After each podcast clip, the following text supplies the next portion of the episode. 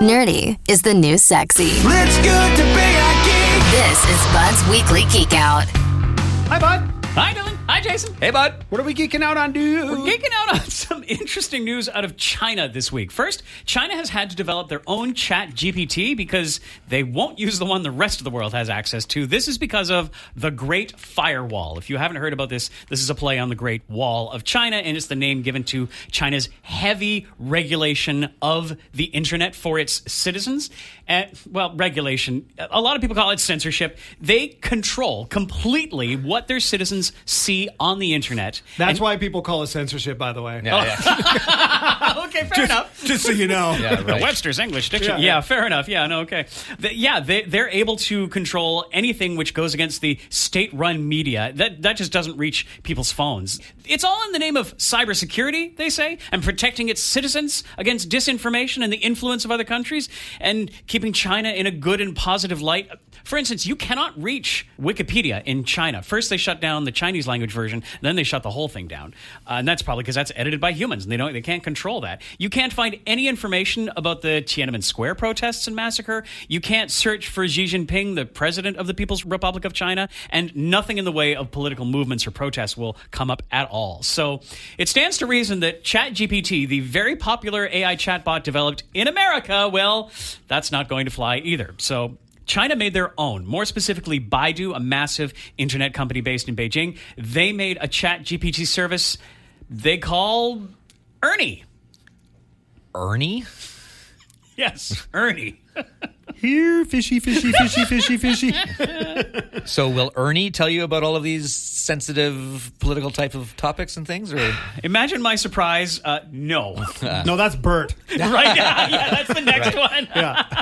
No, Baidu's been very high on the 33 million people they say were using it during its first day online. But Ernie does not get to bypass the Great Firewall. The BBC has a great report where if you ask Ernie, why is Xi Jinping not attending the upcoming G20 meeting? Ernie replies with a link to Xi Jinping's official website. If you ask this Chinese AI about Tibet, as a reminder from history class, Tibet wishes to break free from China after it was annexed in 1950. So if you ask it if Tibet is a good place, Ernie says it doesn't know how to answer that kind of question yet. And if you ask if Xi Jinping is sick, something the Chinese government would never want to admit, it says, it says, let's talk about something else. Ah. oh wow, Another interesting China related piece of news is that shares of Apple have fallen for the past few days.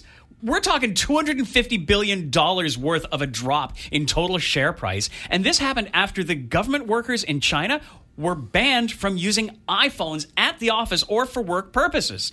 China is Apple's third largest customer and accounted for 18% of Apple's total earnings last year. So that's a huge amount. So when the government of China says no more iPhones, that's that's going to leave a mark. So it started with government officials and then moved on to workers of agencies with government backing and state-owned companies. So we're talking the Bank of China, the China Life Insurance Company, the China Railway Construction Corporation, and plenty more. And this ban is supposed to be in effect by the end of September. Apple just announced its annual iPhone upgrade, the 15, and the biggest manufacturer of the iPhones themselves is Foxconn.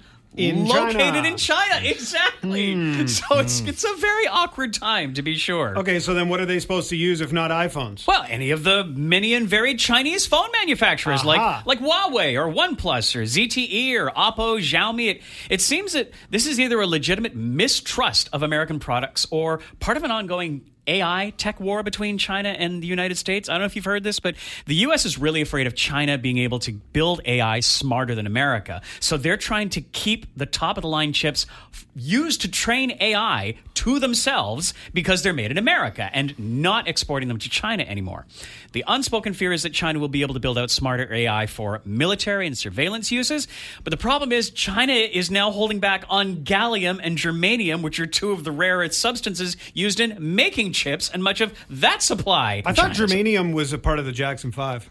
I think you might. We'll we'll have to we'll have to Wikipedia that. I, I thought that was like a. We're not Wikipediaing, sir. We're Yeah. earning it.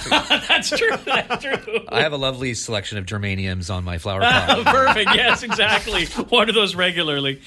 Yeah, this sounds like a bit of a meta in the Chinese government thing. We'll just have to see if either superpower blinks and what that will mean for the rest of us who also use these chips in every modern device around us. So you can read more about China's Ernie AI or their iPhone ban at thezone.fm slash geekout. Fascinating. Thanks so much, bud. Yeah, thanks, bud. Bye! Bud's Weekly Geek Out. Sometimes you know it's good to be a geek. Listen every Wednesday on the Morning Zone for more news from the world of techie type stuff.